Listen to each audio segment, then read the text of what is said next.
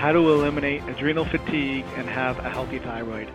My name is Dr. Joel Rosen, otherwise known as your adrenal fatigue recovery ninja, and I'm really excited to be talking about adrenal fatigue and thyroid because I really do believe that the, the two exist together to a certain extent.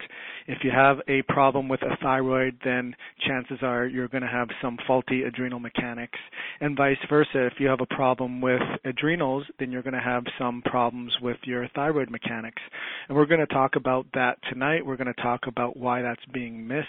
We're going to talk about why medications may not help that. We're going to talk about what you can do from a nutritional approach and different tests you can do. So I'm really, really excited to talk to you today about this subject have a couple of housekeeping uh, um, procedures first. Basically, I want you to silence all your cell phones, not for me, but for you, because I want you to try to get the most out of this presentation today. Um, I have a, a, legal disclaimer that I have to get through today. Uh, the information, including but not limited to the text, the graphics, the images, and other materials contained in this presentation, is for information purposes only. The purpose of this conference is to provide an understanding and knowledge of various health topics. It is not intended to be a substitute for professional medical advice, diagnosis, or treatment. Always seek the advice of your physician or a qualified healthcare provider with any questions you may have regarding a medical condition or treatment and before undertaking a new healthcare regime and never disregard professional medical advice or delay in seeking it because of something you have encountered in this presentation. I'm always excited to get that over with. So let's talk about how to eliminate adrenal fatigue and have a healthy thyroid. So before we do that, though, I want to talk to you about a free gift that I'm going to have for you guys at the end of the presentation. Um, so I want you to keep posted for that. Um, we're going to try to spend about an hour. I got so many slides to get through, um, so we may go over, and I'm going to open open it up for some questions at the end. Right now, everyone is muted, and we're using Instant Teleseminar. If you're not familiar with this software, at the end of the call, we're going to do a Q&A. What you can do is you can press star two. That will raise your hand, and it will be a queue. So according to who's asked the questions first, I'll answer those questions at the end of the presentation. So um, I, am really excited to get going. I'm going to give you a free uh, a free gift at the end to work one one-on-one with me and try to help you recover with your either your adrenal fatigue nightmare, your thyroid problem, or both. So, going to be excited to talk to you about that at the very end. And so let's get going here. Um, so let's talk about what we're going to be covering. Today we're going to be talking about why you still have thyroid symptoms even though your blood tests are normal. And that's really frustrating because anytime I do a presentation with um, my thyroid patients in, in my office, the majority of them, and I'm sure the more, majority of you guys, have been told that all your blood tests are normal and that you should be feeling fine. Although you're not feeling fine, you're exhausted, you're fatigued, you have brain fog, you have gut issues, you're cold, you can't lose weight, you crash in the middle of the day, you get shaky, lightheaded, or jittery if you miss a meal, or you crash after a meal, you're wired and tired, you're all those things, yet your blood tests are normal. And one of these days I'll have a, a seminar on that alone. But today we're talking about the thyroid adrenal connection. We're going to be talking about how to eliminate adrenal fatigue and have a healthy thyroid. That's the uh, million dollar question, uh, the holy grail, if you will. And and the way I look at it is is the best defense is is a good offense. And what I mean by that as well is is that we really need to figure out what is causing these stressors. It's not so much that you have a, a deficiency in supplements or you need to be taking this this medication or that medication. It comes down to the mechanics of why your body is breaking down. And you'll see that the underlining theme is stress. And when we could figure out all the different stress variables and what's impacting us, and stress is not just uh, a mental stress like your job or your your relationships or your or your parents or your finances that's not stress. I have so many patients that i talk to and they say well i don't have a lot of stress. That's not the only source of stress. It certainly is a big stressor but it's not the only source of stress. We have environmental stressors environmental toxins um, heavy metal toxicities pollutants xenobiotics medications food reactivities gut breakdown. Those are stressors and those things create inflammation in your body and ultimately break down the mechanics of the adrenal and the thyroid. So if we can figure out what your particular breakdown is or what your combination of breakdowns are and address those, then that's really the way you eliminate adrenal fatigue and have a healthy thyroid. And what I like to use these days is adrenal fatigue and having a healthy thyroid is not a noun, it's a verb. It's a process that happens all the time. You're what you're either going forward or you're going backwards. Nothing is static in life. And so you're either doing things to detoxify on a daily basis more than you're actually getting toxins in your body and so you have a negative deficit. Or you're doing things to help your gut microbiome on a daily basis or you're doing things that are are hindering your gut uh, uh, microbiome. So it comes down to positives and minuses meaning what are you doing on a day-to-day basis that's helping you eliminate a lot of these excess stressors? And that's really how the battle is won. So we'll talk a little more specifically about that. Um, also we'll be talking about why 80 to 90 percent of the time thyroid medications won't work and how to determine if yours is. I had a um, one of our blog, or sorry, our blog, our Facebook fans asked me if I could have the reference to the 80 to 90 percent of all hypothyroid um, conditions are an autoimmune condition, and I, I do have that reference now. I didn't put it in my slides, which I should have, but it's from the Clinical Endocrine Metabolism Journal, uh, 1988, um, August 2nd edition. Um, number three, and it's pages 591 to 617. So there are some references references for you, um, and, and, we're going to get into what are the best supplements to help you boost your metabolism, regain your energy, and get your life back. That's what everyone wants to know. Although remember what I just said, it doesn't come down to just getting these supplements in you. It comes down to identifying what are your particular stressors that we need to help you with.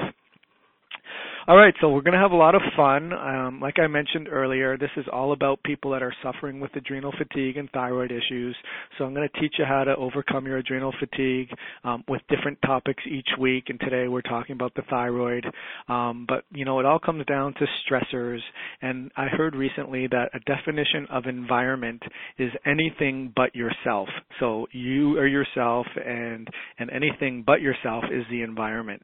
And so the way your body processes anything but yourself, the environment is defined as stress. And so if you have a lot of stressors that are impacting your yourself, then ultimately it's going to create a um, a, a, prolonged stress response. And then the prolonged stress response causes breakdowns in hormones, causes a continuation of inflammation. It causes altered gene efficiencies to be even more altered, and we'll talk about that because that's cutting edge stuff with 23andMe and genetic testing and nutrigenomics and understanding how energy is produced at the cellular level. Because really, at the end of the day, that's what's going on. Is if you had to leave right now and you couldn't listen to any more of this conversation, and the one thing that you got out of it was that you have mitochondrial dysfunction, that would be pretty accurate. And you can spend your next research days on how to recover your mitochondria. So, um, but we'll get into that a little bit more, talking about being wired and tired, um, and nothing more frustrating, like I said, going to the doctor and being told that your blood tests are normal, or worse, there's no such thing as adrenal fatigue, and, and that's really, really frustrating. And and then the doctor's not believing you that what you're suffering with is real. If is as if you want to feel this bad and you don't want to be able to bounce out of bed and you don't want to be productive and you don't want to have energy and you just want to be a burden. I mean that's super frustrating when you're looking for some help and then the doctor is telling you that it must all be in your head. So so basically I want you to focus on this on this presentation if you can close your browser windows, which if you have a lot of browser windows open, there's another source of constant stress and and focus issues that are going to deplete your neurotransmitter supply, which we can talk about as we go further as well. So let's have some fun. Um, why should you listen to me? I always like to start this off with my story. Um, I've been a chiropractor for the past 15 years. However, I'm also a certified functional medicine practitioner, graduated from Functional Medicine University. So that's a graduate program that's open from all disciplines like MDs and DCs and naturopathic doctors. And so that's a really great program. And right now I'm working towards my um, my diplomate in nutrition. I just actually have to just sit for the test. Um, I also have a diplomate in the American Association of Integrative Medicine, and I am also a past certified con- uh, strength and conditioning specialist with an exercise physiology background and a psychology background. And then um, myself, I had suffered with adrenal fatigue with having over $150,000 worth of student loans, moving to a new country, having a pregnant wife with twins who had to be on bed rest at 20 weeks, and injuring my my back. And I had a um, a uh, acupuncturist patient of mine bring in um, a book called Why Do I Why Do I Have Thyroid Symptoms Even Though My Blood Tests Are Normal, and and I've said this before. I, I said thank you very much, but I, I don't really have a thyroid problem, and so I put the uh, book on my desk and let it go for a couple weeks. A couple weeks became a couple months, and then finally something pulled me over to it, and I started reading it. And and like I said, it was like a bolt of lightning that st- struck me, and I realized, oh my goodness, this is exactly me. And it was the part on adrenal fatigue, and I had never even heard of adrenal fatigue. I knew that I was exhausted, and I had brain fog, and I had stress, and I got shaky, lightheaded, and jittery if I missed meals. My blood sugar was never particularly regulated. And um and then it got to the part on the thyroid and then I realized that how how intricately these are, are related.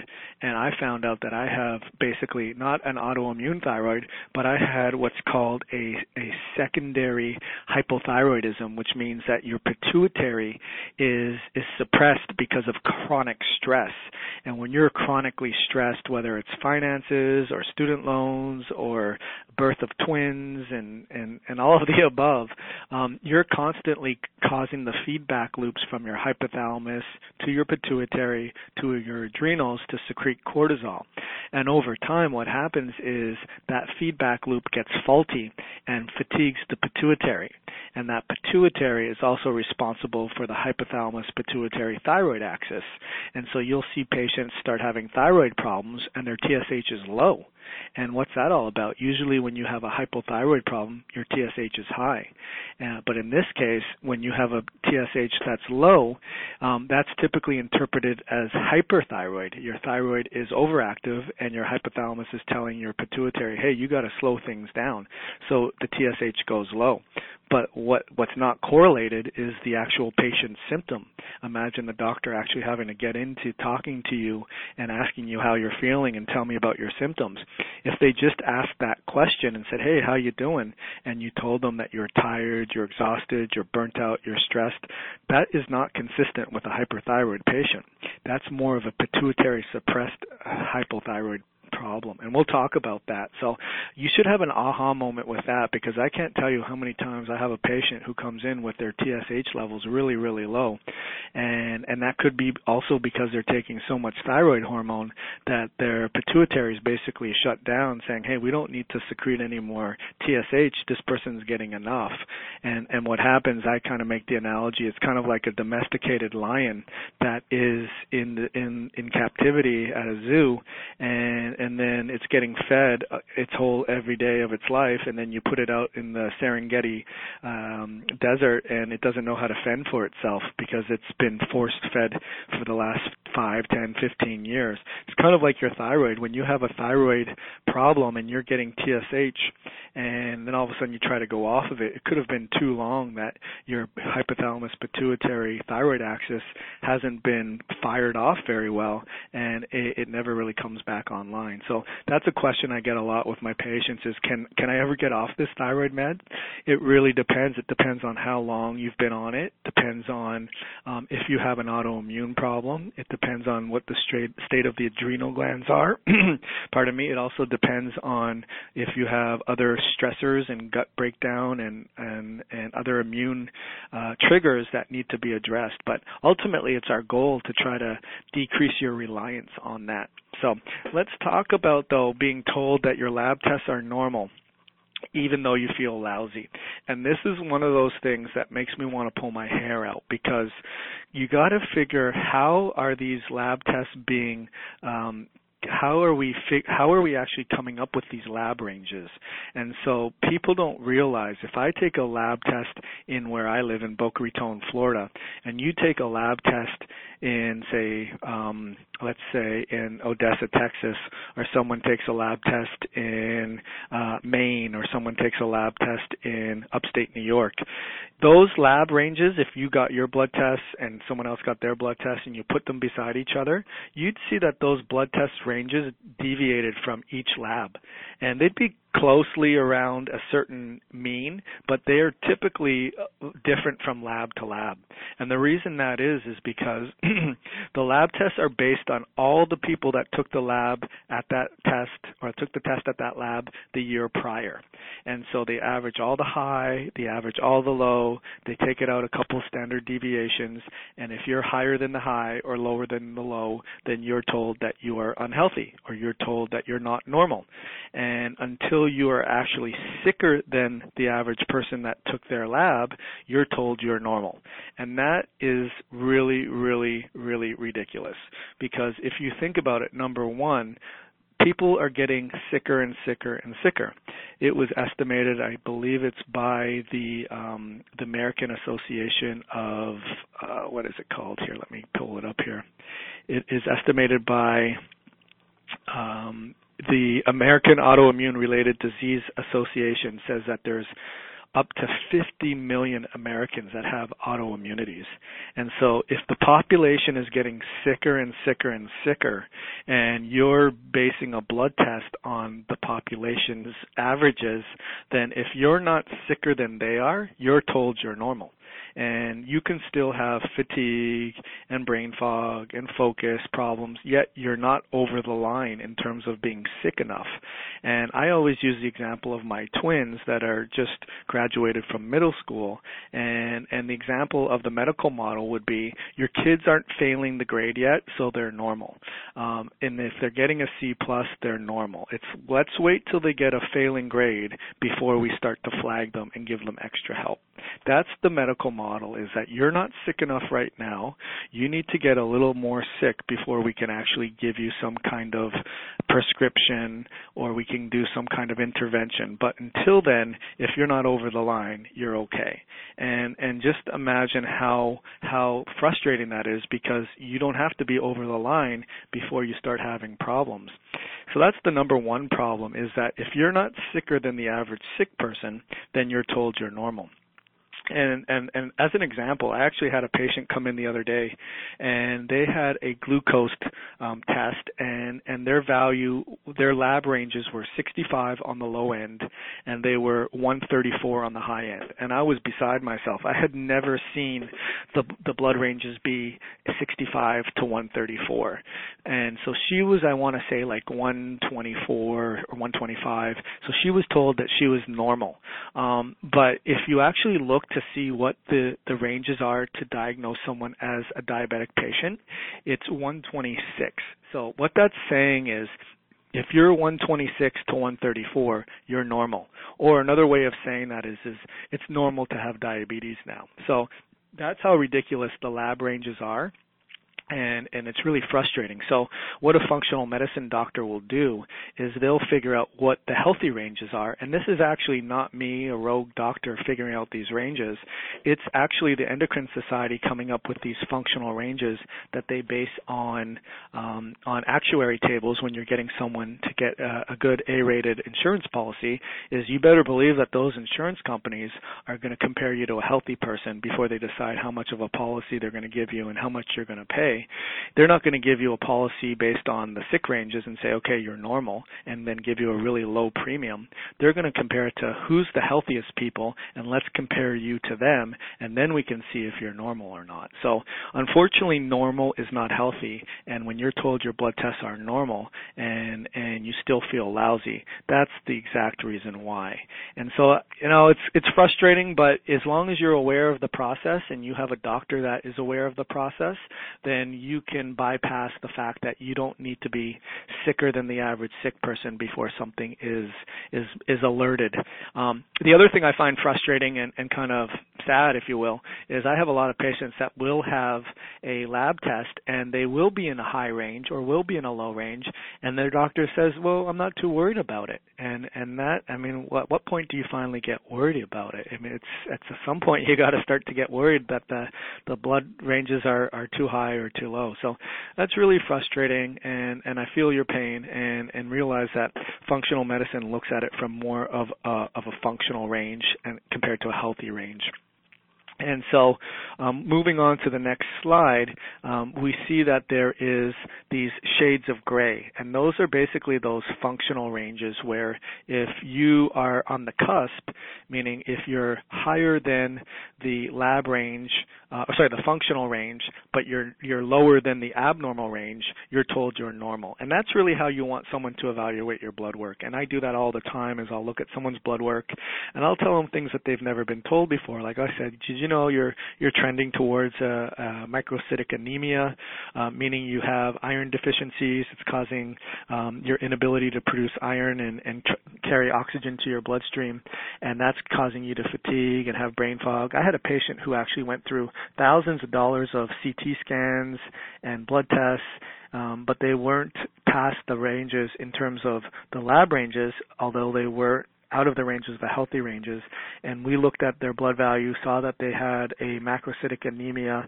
We gave them some B12. We tried to help absorb um, nutrients. We tried to identify the source of why they weren't secreting enough stomach acid, and then ultimately it came down to knocking out the H. pylori infection. They were absor- absorbing more B12. Um, they were uh, maturing their red blood cells. They were co- carrying more oxygen to their to their blood supply, and believe it or not, they were weren't dizzy anymore. So sometimes it takes a little bit of investigating and looking at it a little bit more closely. And I'll tell patients that, you know, when when your blood ranges are out of range, who do you think is reading your blood tests? And and they'll say, well, the doctor's reading the blood test, and I say, well, think again, and I say, well, the nurse is reading the blood test. I say, well, think one more time, and they say, well, the tech is reading the blood test. I say, well, one more guess, and when it comes down to it, the computer is reading the blood test. And how is that? That's because the blood tests are set up for ranges. And so when you have these big broad ranges and you have a high and a low, if your range is within that range, it's not flagged. And if your range is outside of the range, it's flagged. And and so that's how the doctor really looks at your blood test after the computer has an- analyzed it, looks and scans very quickly and says, "Okay, it's normal. You're you're normal in this area, you're normal in this area, and this one's a little high. I'm not too worried about that right now." Or this one's a little bit high. Let's get you on some cholesterol lowering medication. And it doesn't come down to figuring out what is actually breaking down. It comes down to figuring out how quick can we get you out of the office. And I know that's a politically incorrect statement, but I say this at all my workshops and I say when I graduated in 2001, and and I started taking Medicare patients on. I was getting paid more in 2001 than I am now in 2016 and that's the truth. And so in 2001, when I was getting paid more for each visit on a Medicare patient, um, my overhead was higher, my staff was higher, my expenses were higher um, now than they are in 2001. So I always say, do you think a doctor has more time to spend with you or less time to spend with you? And the patients always say less time. And I say, well, then it suits the doctor really fine to be able to have a computer look at the blood work, flag it if it's high or low, and if it's in the normal range, you're told you're normal. And then you say, well, wait, doctor, I don't feel good. I'm tired. I'm exhausted. And they say to you, well, you should feel good. Your blood tests are normal.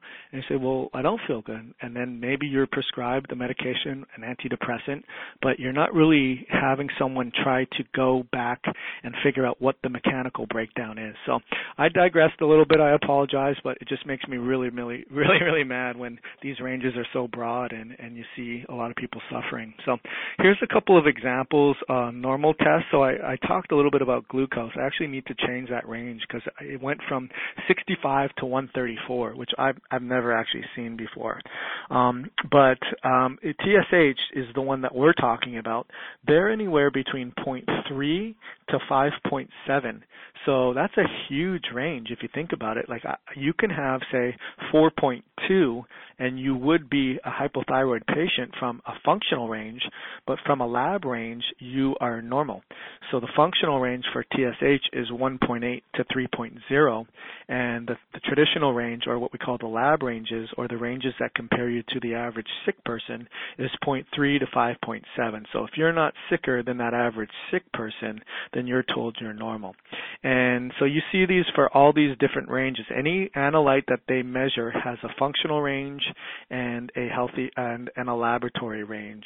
And or we, we call a pathologic unhealthy range and a functional healthy range. And I always tell my patients you should want to be compared to a healthy person versus a sick person and and with cholesterol actually it's one of those things where the functional range is a little broader than the lab ranges. And and so what I, what that means is typically you'll see that um, below 200 for the traditional range and I even see below 180 for the traditional range and then I see somewhere between 150 to 220 so why would functional ranges be higher or more broad in cholesterol? And the question, the answer to that is, is because there's such things as medications that are patented that require you to get your cholesterol lower, and drug companies can make billions of dollars doing that. So they've controlled the ranges and said that you need to be below this range for you to be healthy. And you better believe that that's being flagged, and when that's flagged, they're prescribing you uh, some medication. So now that you got me all worked up, um, you can see that there's a flaw with how the functional ranges and the lab ranges um, determine whether you're healthy or not. So first thing I would tell you or the take-home lesson would be just because your labs are normal, it doesn't necessarily mean you're healthy. It also doesn't mean that you're crazy. It also means that what you're feeling, your fatigue, your exhaustion, your brain fog is real and that you need someone to look at it from a functional range and not a laboratory range. I, I tell people every day things they've never heard before and they say, Well why didn't my doctor tell me this? And I say, Well they they're they're based on an insurance based model. They're based on a time constraint model. They're based on a pharmaceutically based model. And that means that if you're high or low, they'll give you prescriptions. If you're normal, you you need to go and and and don't let the door hit you on the way out. And and that's kind of how it works. And it's a sad commentary now. Um, so, anyways, um, the other thing about the the functional ranges and the lab ranges is a lot of the time the lab ranges not only are they so broad and they're not as sensitive picking up um, certain conditions that you can have at such a, a at a more narrow range, but they're incomplete. Like I can't believe when I see uh, someone come in with their blood work and there's no iron panels on there, there's no homocysteine, there's no uric acid, there's no C-reactive protein, there's no uric acid. I said that. There's no um, vitamin D. I even sometimes see no cholesterol, no no liver enzymes. It's like how how lazy can can insurance be not wanting to screen you for some of these some of these major blood values that can tell us a lot of information, let alone them being so broad. And you know what? I, I, I also explain why typically that can happen. The reason that can happen is because when blood ranges are so wide and you're told you're normal, then then there's no medical necessity to write a script for another blood test. And so what does that mean? It means in order for the doctors to have a, a insurance approve of another test, you need to have a positive test. You can't just order a test just because you suspect something. You need to have objective based evidence that shows that this person has a condition and you need to you know you need to further investigate however when the blood ranges are narrow um, sorry when they're so broad and you're not sicker than the average sick person then it's not medically necessary to order a a test that's more specialized and so not only are you being told you're normal and are you not sicker than the average sick person you're not getting all the blood values that you need to see to really make some be- good educated decisions as to how you're feeling. So that's why I put this slide up here is because a true thyroid functional test is not just about TSH. It should have total T4, It should have free thyroxin index, which is the amount of T4 that's available for use. It should have your free T4, and, and that's how much thyroxin is not bound to a protein, and that's affected by prescription drugs. Should have T3 uptake, and that's how much T3 is available or taken up by the binding proteins. You should have also free um, T3, which is how much T3 or the active form of the hormone is available. You should have reverse T3, and that is not used by the body. I, I call the reverse T3 the lazy cousin who kind of sits on your couch, eats up all your food, and doesn't contribute anything to the household bills. That's what reverse T3 is.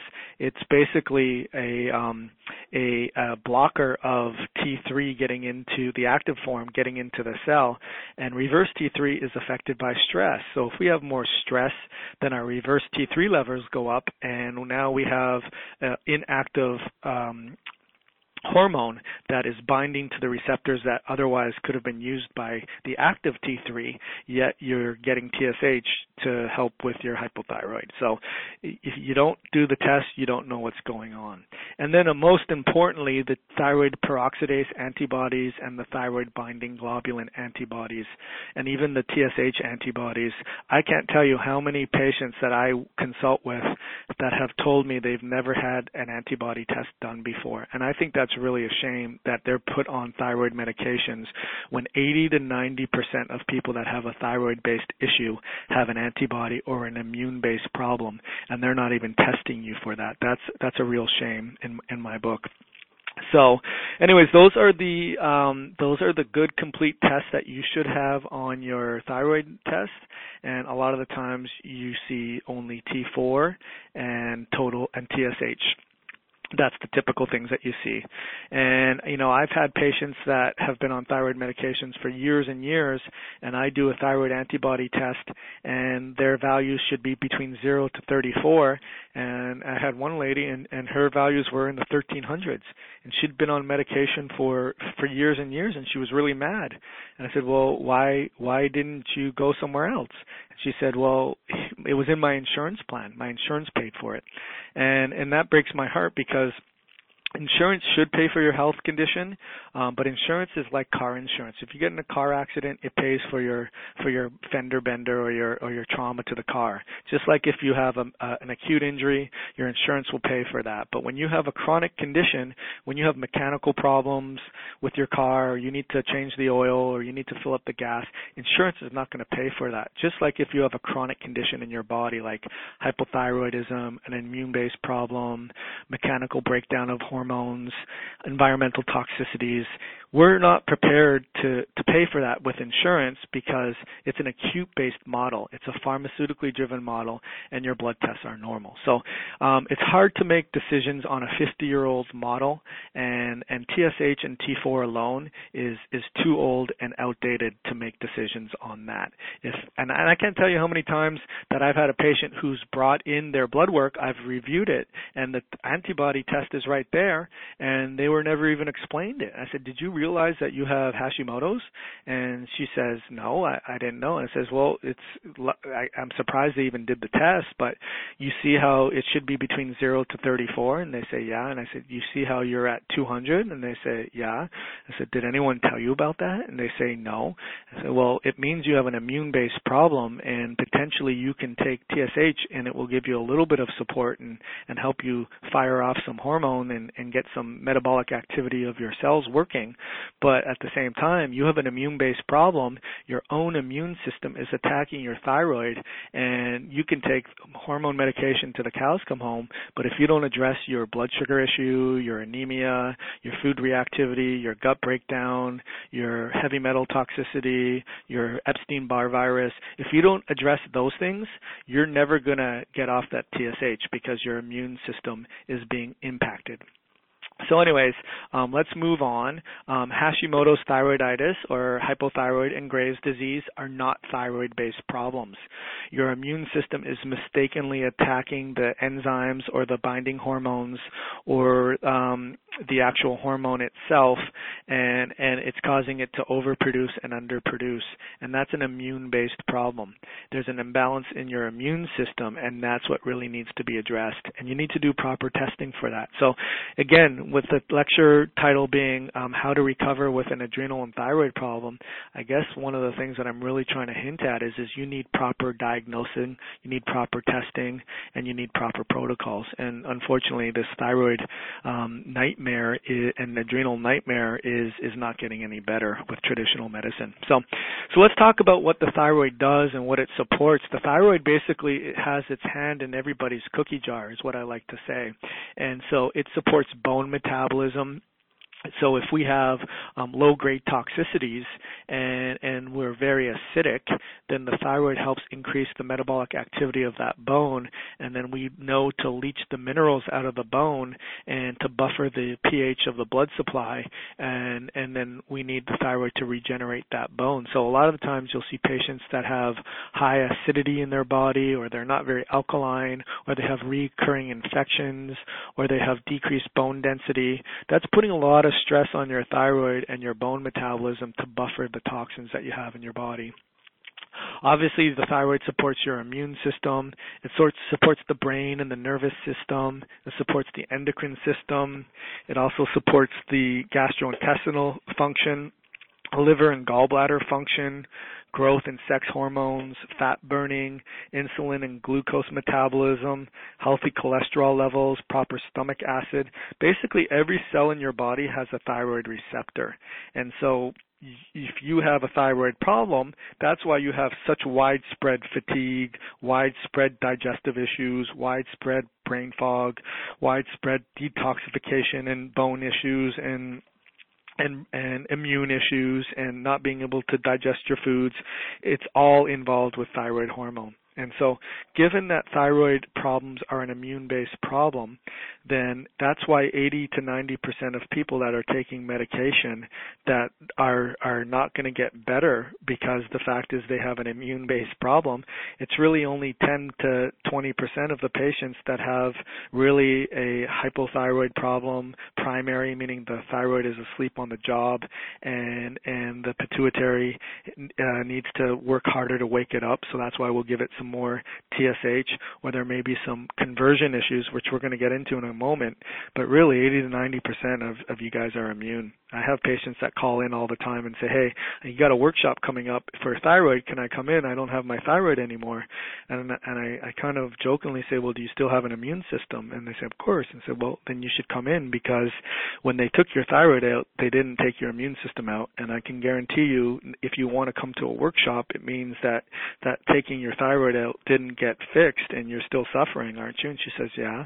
I said, "Well, then get your butt here. We'll talk about how to identify the immune stressors." and we'll try to put a plan together to get your energy back. So, so the thyroid problem being an immune-based problem is is because 80 to 90 percent of of the um, patients that have a thyroid problem is their immune system is mistaking the thyroid as another as, another entity, as a foreign invader.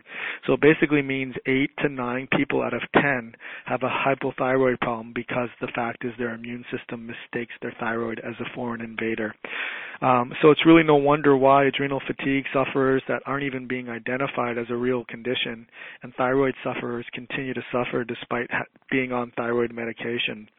Uh, with Hashimoto's um, functional medicine 101, it means your immune system basically mistakes your thyroid tissue as a foreign invader. And then basically what happens is it attacks it and it causes underactivity or overactivity and, and then you get put on medication and you continue to suffer. So, what's the common denominator between the two, um, between adrenal problems and thyroid problems? And really, it's stress. At the end of the day, stress is anything that's that's outside of our body that our body has to process. So, stress is um, stress is environmental more than anything now. The air quality that we breathe, um, the toxins in the environment, the chemicals, the solvents the pesticides, the sprays, the heavy metals and the aluminums and the mercuries and the the fungus and the parasites and I, I hate to say that the sky is falling because I really don't think that it is falling. I think that you can do a lot of proactive things to get better, um, but ultimately you have to m- decrease your exposure to stress or you have to also increase your ability to handle the stress that's really going to help you um, recover from from your chronic problems. So given that stress is the common denominator, stress is physical, Stress is mental, it's emotional, it's environmental, it's toxic, it's pathogenic, it's otherwise. So don't just think that stress is only about having a, a stressful life or having a job or having a marriage or having finances. Those will certainly contribute to your stressors, but it's really more than that. And all of these stressors impact your body metabolically, meaning all your cells, your tissues, your organs, your systems, they have a thyroid receptor and, and and and that helps the metabolic activity of your cell. And when we have stress, it's going to impact the thyroid's ability to get into the cell. And all of these cells need thyroid hormone to speed up or slow down the activity. So if your stress impacts your thyroid activity, um, then obviously it's going to impact you in many different ways, like we mentioned. Um, stressors also impact your stress system, which is obviously your adrenals. And so your adrenals get um, are basically your um, I call it your clutch of your automatic or your, your your standard car, where your manual car, where when you get a stressor um, and you have to switch gears, you have to go from from first gear to second gear. Your clutch has to be working well, or if you have to shift down from second gear to first gear, then your clutch has to be working well. And that's kind of how your adrenals are. If if you have a stressor and you don't handle the stressor very well, you can't go from one gear to the next. You're going to have anxiety, you're going to have irritability, you're going to have breakdowns, you're going to have palpitations, you're going to have faintiness, and and you're going to have ir, ir, ir, inappropriate responses to stress. And that's what your adrenal glands are. So hence that's why adrenals and thyroid are related together, and that's why I really do believe if you've been told you have a thyroid problem problem, if you've been lucky enough, then you should also be told that you have an adrenal problem. And vice versa. If you've been told you've had an adrenal problem, if you've been lucky enough, that you've been told it, not lucky enough that you have it, um, then you should have also been told that you have some thyroid based problem. So let's talk about some hypothyroid symptoms: um, fatigue, increase in weight gain, even when no matter how little food you eat. And I've talked about ketogenic diets. Um, you can get a replay of that of a webinar that I had earlier or last week. Um, morning headaches that wear off as the day progresses uh, depression, constipation, overly sensitive to cold weather. But Hashimoto's, you can be also overly sensitive to, to hot weather. Um, and it can cycle back and forth between hyper symptoms and hypo symptoms. And that's what's so confusing about it is you, you may have a little bit of both. Um, poor circulation and numbness in the hands and feet, uh, muscle cramps even at rest, um, get colds really easily. Your immune system is really depleted, um, bacterial problems easily, and it's really difficult to recover from wounds and from just being run down, requiring excessive amounts of sleep to function properly, um, chronic digestive problems, so not being able to break down foods effectively, dry, itchy skin, dry, brittle hair, hairs falling out. I can't tell you how many people I work with that we get their hair to come back once we start to identify the the immune stressors and and minimize those and get feedback loops working better and receptors working better better and inflammation settled down, that their hair comes back. And it's not a magic pill. It's it's a matter of figuring out what the mechanical breakdowns that are occurring in the body. Um, edema, especially in the facial area, that's called myxedema, and then loss of that outer side of uh, outer portion of the eyebrow.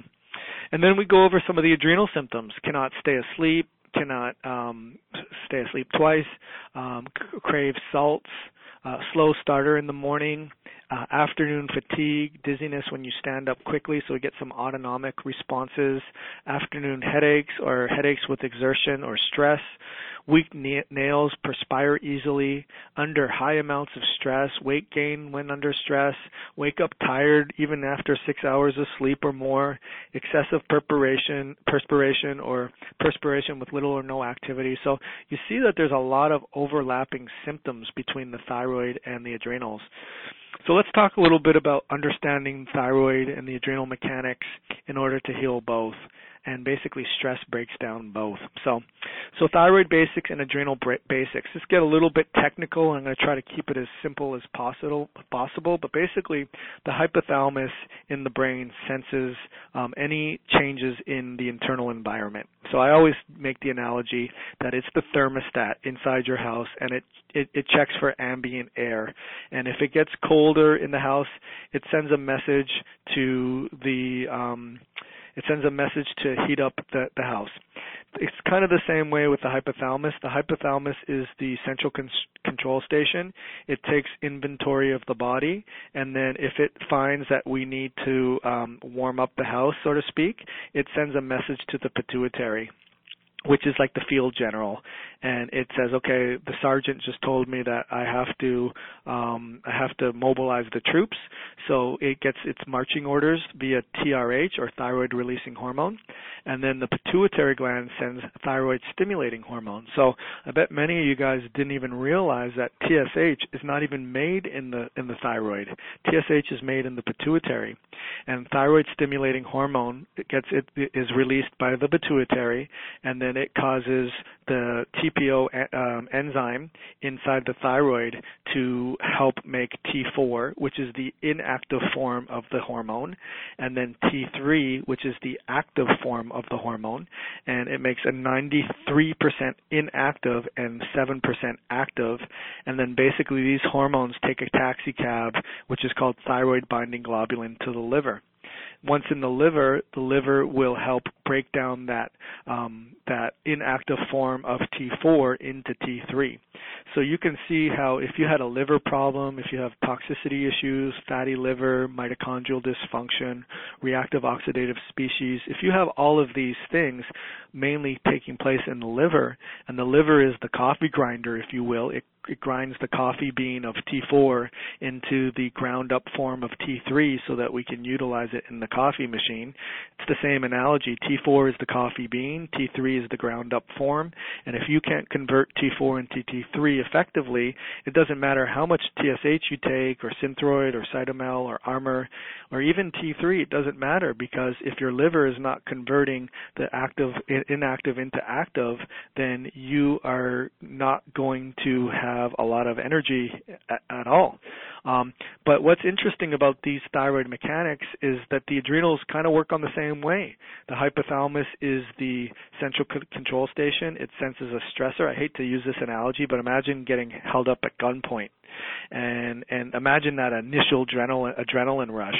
Um, that's instantaneous. That's a, a neuronal response. So the hypothalamus basically sends a nervous response to the adrenals directly. Um, but then what it does is it sends its marching orders to the pituitary and says, "Hey, you got to go tell the adrenals to to to respond to this stressor."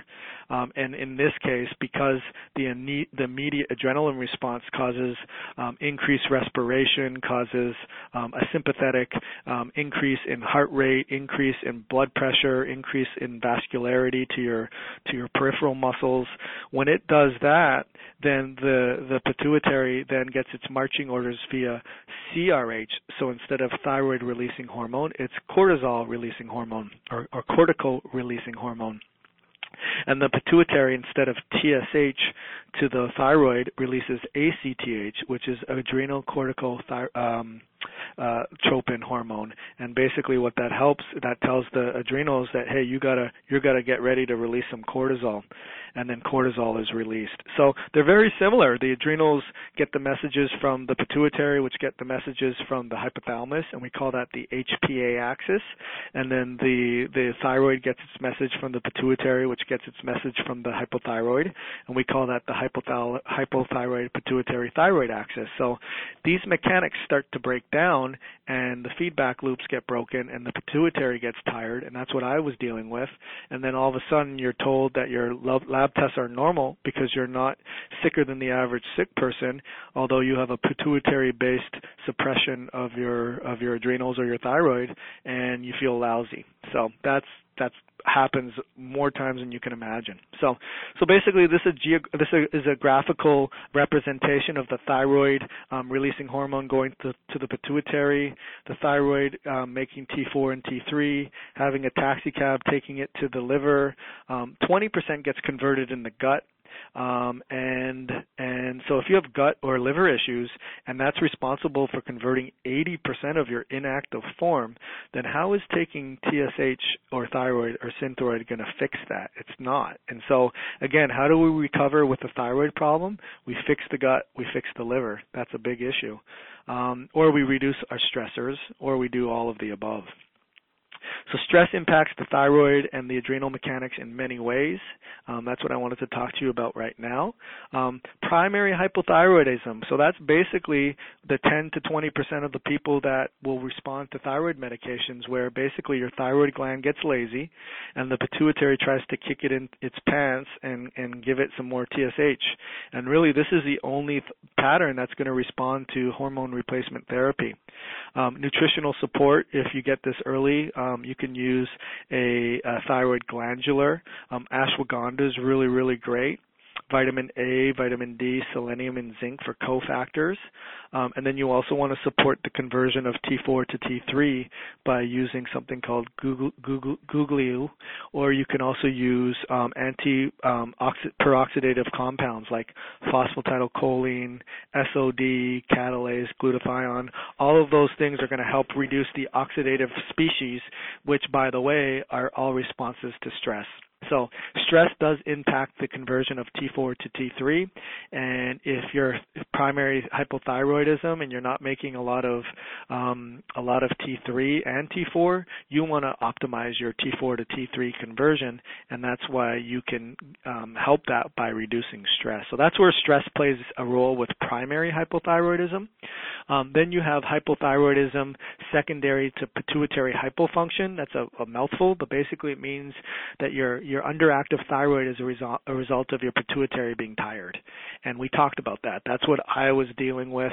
Um, that's usually because of chronic stress, because of the feedback loops, could be because of hormone pills, could be because of taking so much synthroid, could be estrogen, postpartum depression, um, insulin resistance all of those things are are stressors or environmental factors and anything that's other than self is an environmental factor is a stressor is going to impact your thyroid and adrenal function hopefully you're getting that that that theme by now um, nutritional support is again you can go on a thyroid or pituitary glandular uh, rubidium sulfate is good sage leaf extract L-arginine is really good. Gamma oryzanol is good. Magnesium, zinc, and manganese. So those are re- are all really good. Um, if you want, um, if you want to just email me after this presentation, I can send you these slides and you can review these um, nutrients that would be helpful for you. I'd, I'd, be willing to do that for you guys. Um, thyroid underconversion. Um, this is very very common. Uh, the, the gland is making enough T4 um, but it's not converting T4 to T3 very well. And we talked about where this takes place 80% in the gut and the liver. So um, if you have chronic adrenal stress, it's going to increase um, or decrease the conversion of T4 to T3. Cortisol does that. If you have a chronic infection, that's going to impact your liver, that's going to impact your immune system. 80% of your immune system is in your gut, and that's going to inc- impact your conversion of T4 to T3. And this is often missed because low T3 doesn't affect TSH only T4 affects TSH, and T3, if ever, is hardly even checked. So um, ask your doctor to run a T3 total and, and, a, and a free T3 to, to get an idea on how well your T3 is. And if, if it's low, we know there could be a, a under conversion problem. So glutathione cream is really, really good. Uh, phosphatidylserine is good for the adrenals. It helps regulate the feedback loops for the hypothalamus, pituitary, and adrenals.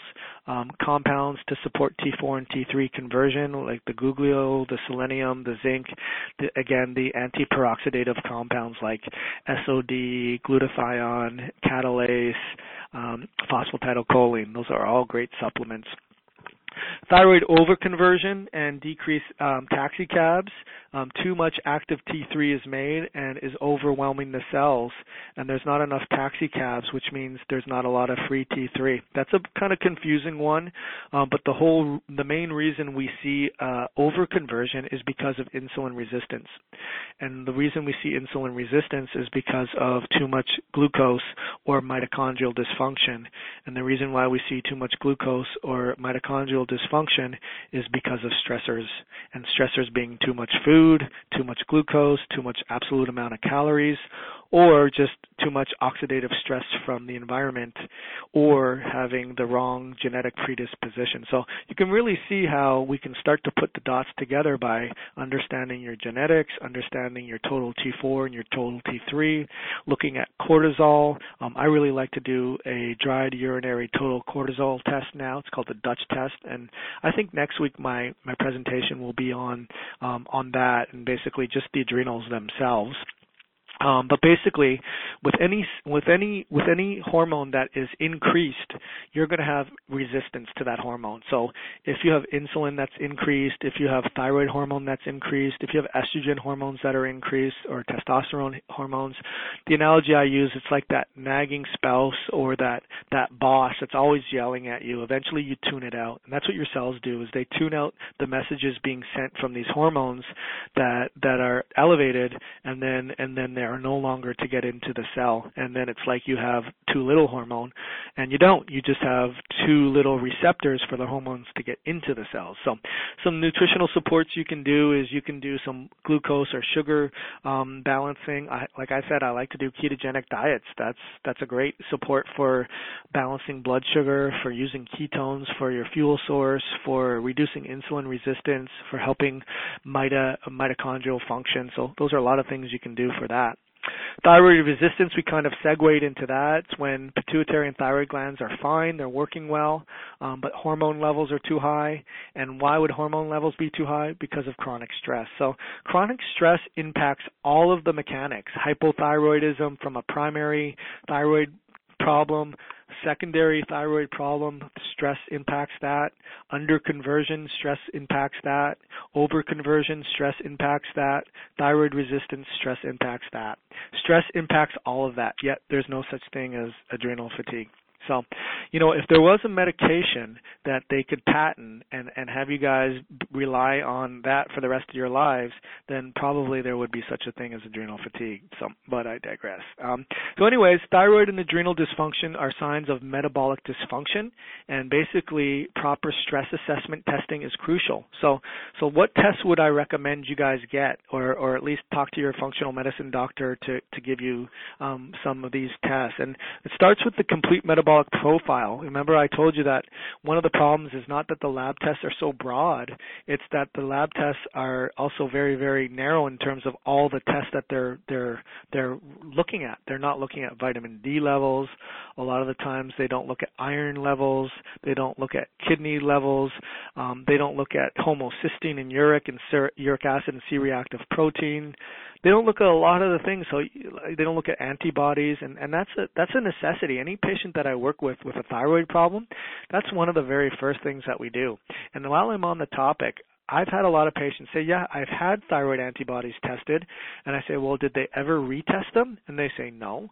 I said, "Well, well, why didn't they?" And they say, "Well, that's not the the methodology.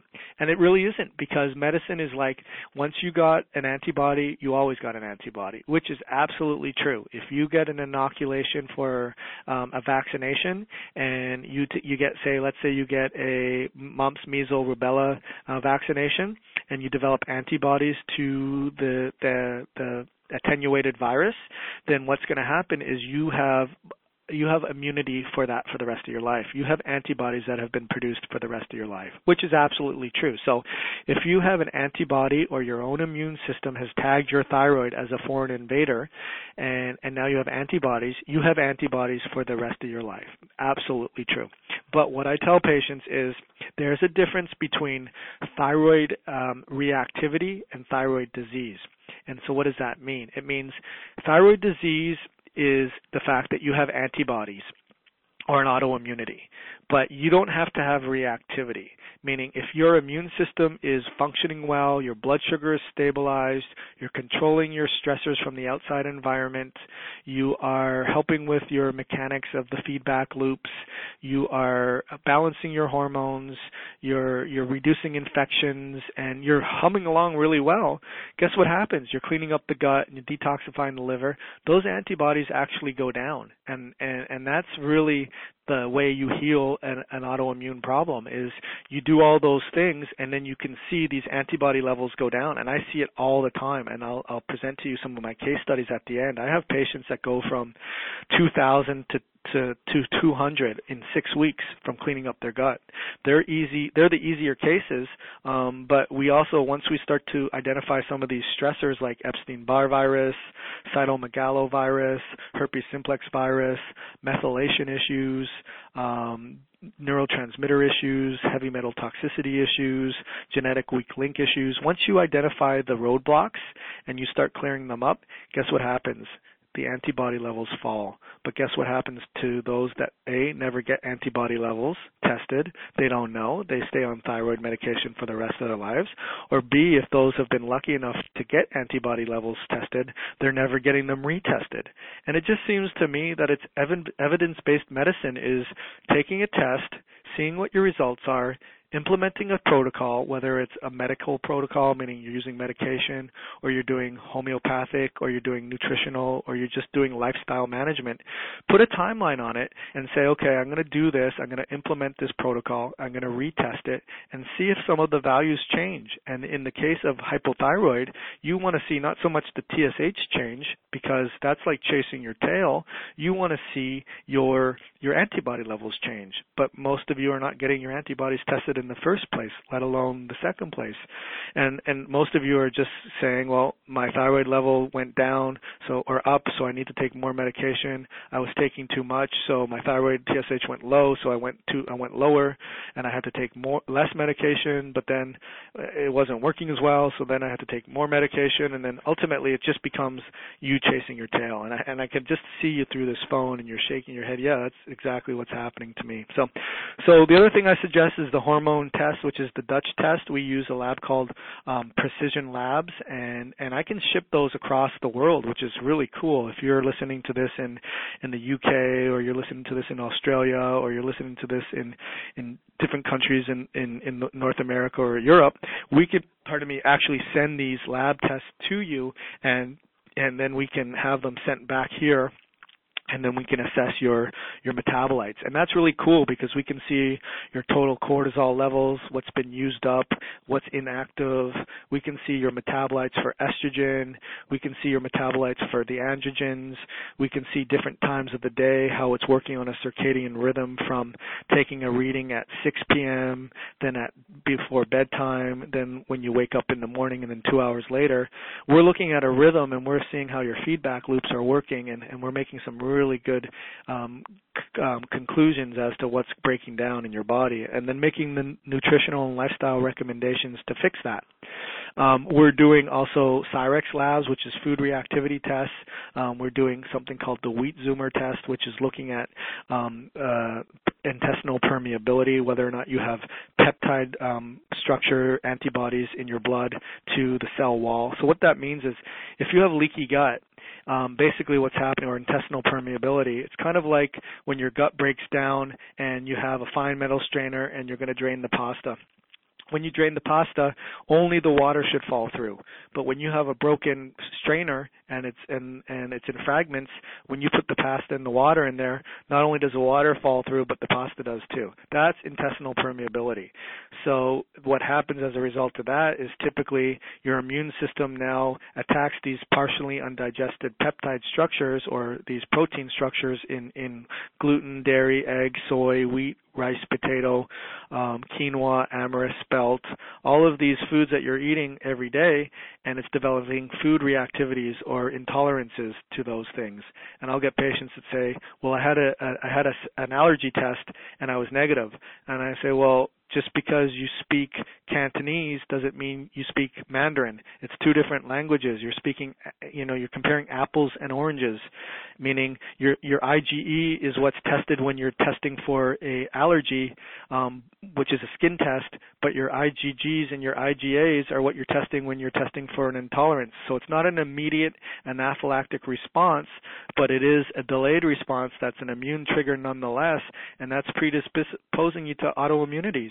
And and here you are going gluten free, which which is good, but if you're eating, you know, the gluten free products that have tapioca in it or have quinoa pasta or rice cakes or whatever it is, and you're reacting to these cross reactive grains which are similar to gluten but they're not gluten, you still have intestinal permeability the same. It's causing food uh, intolerances to, and now those antibodies cross react with your thyroid and produce an antibody against your thyroid. Yet you're told that you're not reacting to gluten. So very, very frustrating. Um, we also do um, a leaky gut test and actually I'm sorry I went too fast there. Um, and then we do 23andMe, and I want to just talk a little bit about that for you. I'm going to take about 20 more minutes, and then we'll be done here. But basically, this toxic soup is the environment we live in, and that's what's causing the immune stressors. So we have pollutants and parasites and smog and waterborne illnesses and bacterias and pesticides and amoebas and sprays and mercuries and molds, and all of these things will break down your your stress response response, and all of those stress response impacts your thyroid, impacts your hypothalamus, impacts your pituitary, impacts your thyroid and your adrenals. And hopefully you've gotten that by now. So then we do what's called a 23andMe test, and we look at your genetics. And the way I explain that is I, I put this slide on here, and basically the importance of genetic testing is kind of like a slot machine. And so you put a dollar bill in that token machine, and four quarters should come out. And when four quarters come out, you go and you play the slots and you have a lot of fun. But if you have um, a dollar bill and it spits out only three quarters, that's like having a genetic weak link. Or if you put a dollar bill in and it spits out two quarters, you're getting shortchanged, and you don't get to play that slot machine as much as the person who's who's breaking down those those dollar bills into its four in, into how much it, uh, uh, into all of the components that it should be breaking down in. And that's what genetics are. Is is that when you're not able to break down foods effectively and your enzymes aren't working, you're getting short-chained and it's not as efficient. When you combine that with all the stressors that we just talked about, now you have a double whammy. And when you have a double whammy, you can have problems with brain chemicals, with producing natural killer cells, for fo- forming coating over your nerves, and basically you're going to have all these chronic illnesses and and this can result in cancer and diabetes and thyroid problems, neurological problems, hormone sensitivity problems, chemical sensitivities, fibromyalgia, and and doctors don't even know about these these genetic tests. And and I even have doc- patients tell me that they don't think that these these doctors even believe that it's even real science and and I tell these patients to tell their doctors to go on a roof and jump off and and and tell them even if they don't believe in gravity they're going to hit the ground. It doesn't matter if they don't believe in it. It's it's it's it's it's a it's a it's a reality. And and so you need to implement that into your in, into your recovery strategy. So that's what really makes functional medicine different. Hopefully you got that idea by now. Um, you try to not leave any stone unturned. You look at the patient neurologically.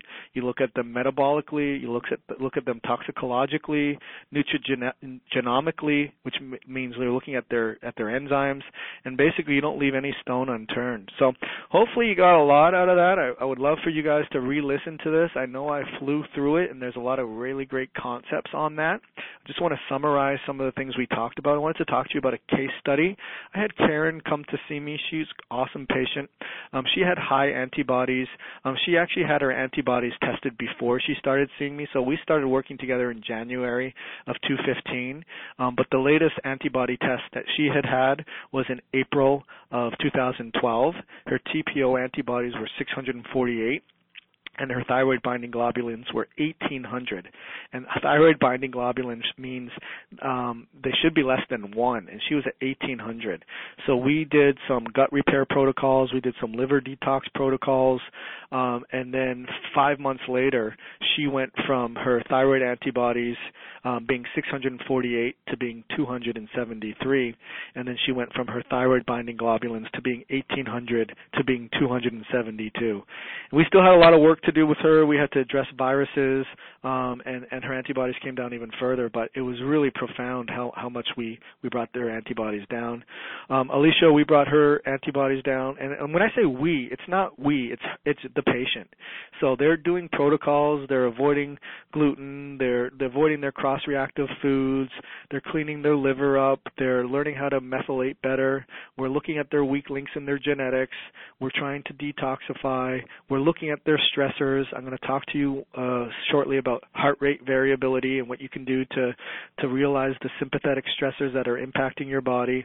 And then we had Diane, who recently um, went from 424 antibodies to 192 in six weeks, and and we haven't really even done too much work with her. And I wish all cases were like that. I wish we can just clean up the gut and everything would be good. It's the difficult cases, the ones that have Epstein-Barr virus, the ones that have um, heavy metal toxicities, chemical sensitivities, EMFs, xenobiotics, radiations, chemotherapies. These are the difficult cases, but they're not the impossible cases, and you certainly got to do the basics. If you're not doing the basics, I don't even know how you're going to get that person better. So what's next? Um, I have an invitation for you guys to work one-on-one with me. I'd love to be able to help you guys. Um, during our time together, basically, we need to do a deep assessment, meaning we need, I have about 20 pages of office intake paperwork that you guys are going to fill out. And, and we're going to touch on things that you've never really been told about, like your environmental history, where you grew up, um, your mother's history and how her mitochondrial health is, and your family history and how that's related to you. What was your, what was your childhood like? Were you a sick sickly kid? How many antibiotics have you been on? Have you had any infections? Did you get any exposures to toxicities? What kind of foods do you eat? What's your stress like? When did you last feel good? I mean, we put a timeline together and really hit on some important things. And the history is really where you should be getting all this information. And remember what I said is a lot of doctors, they're based on a time-based model. They're getting paid less today than they did, you know, 10, 15 years ago and and they everything else went up. They don't have time to ask you questions questions.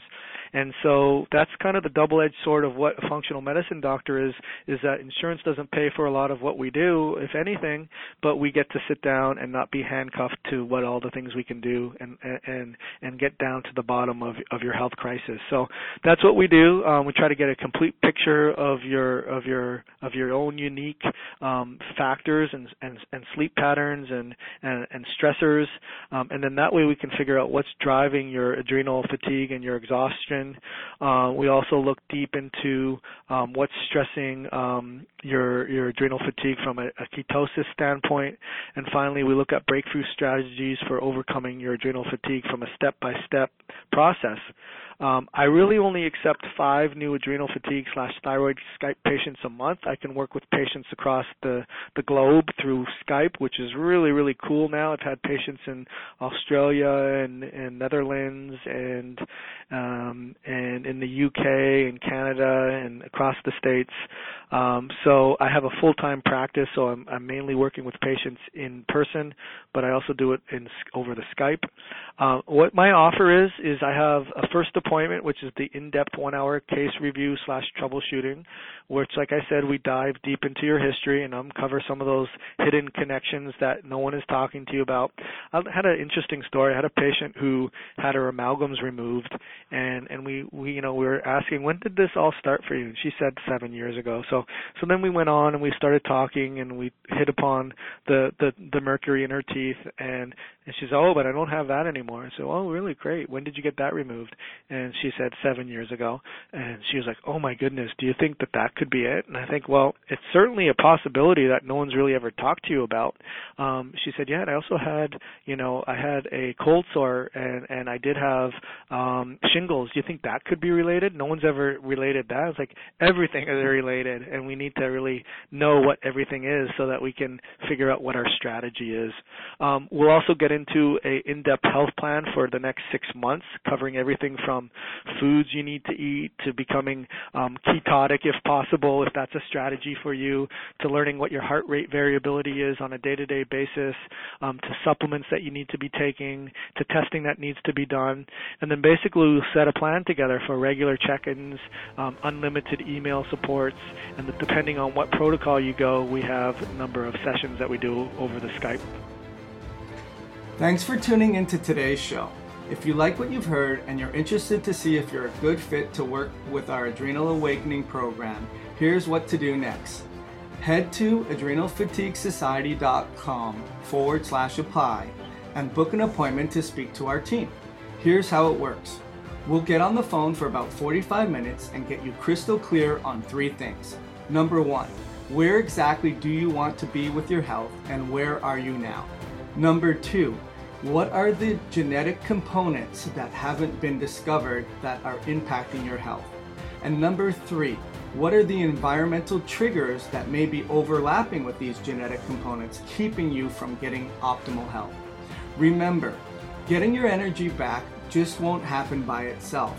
You need expert guidance to make that happen. We've helped clients all over the world transform their lives, quadruple their energy, and fix their metabolism and make the world a better place. To see if you can do the same thing, head to adrenalfatiguesociety.com forward slash apply.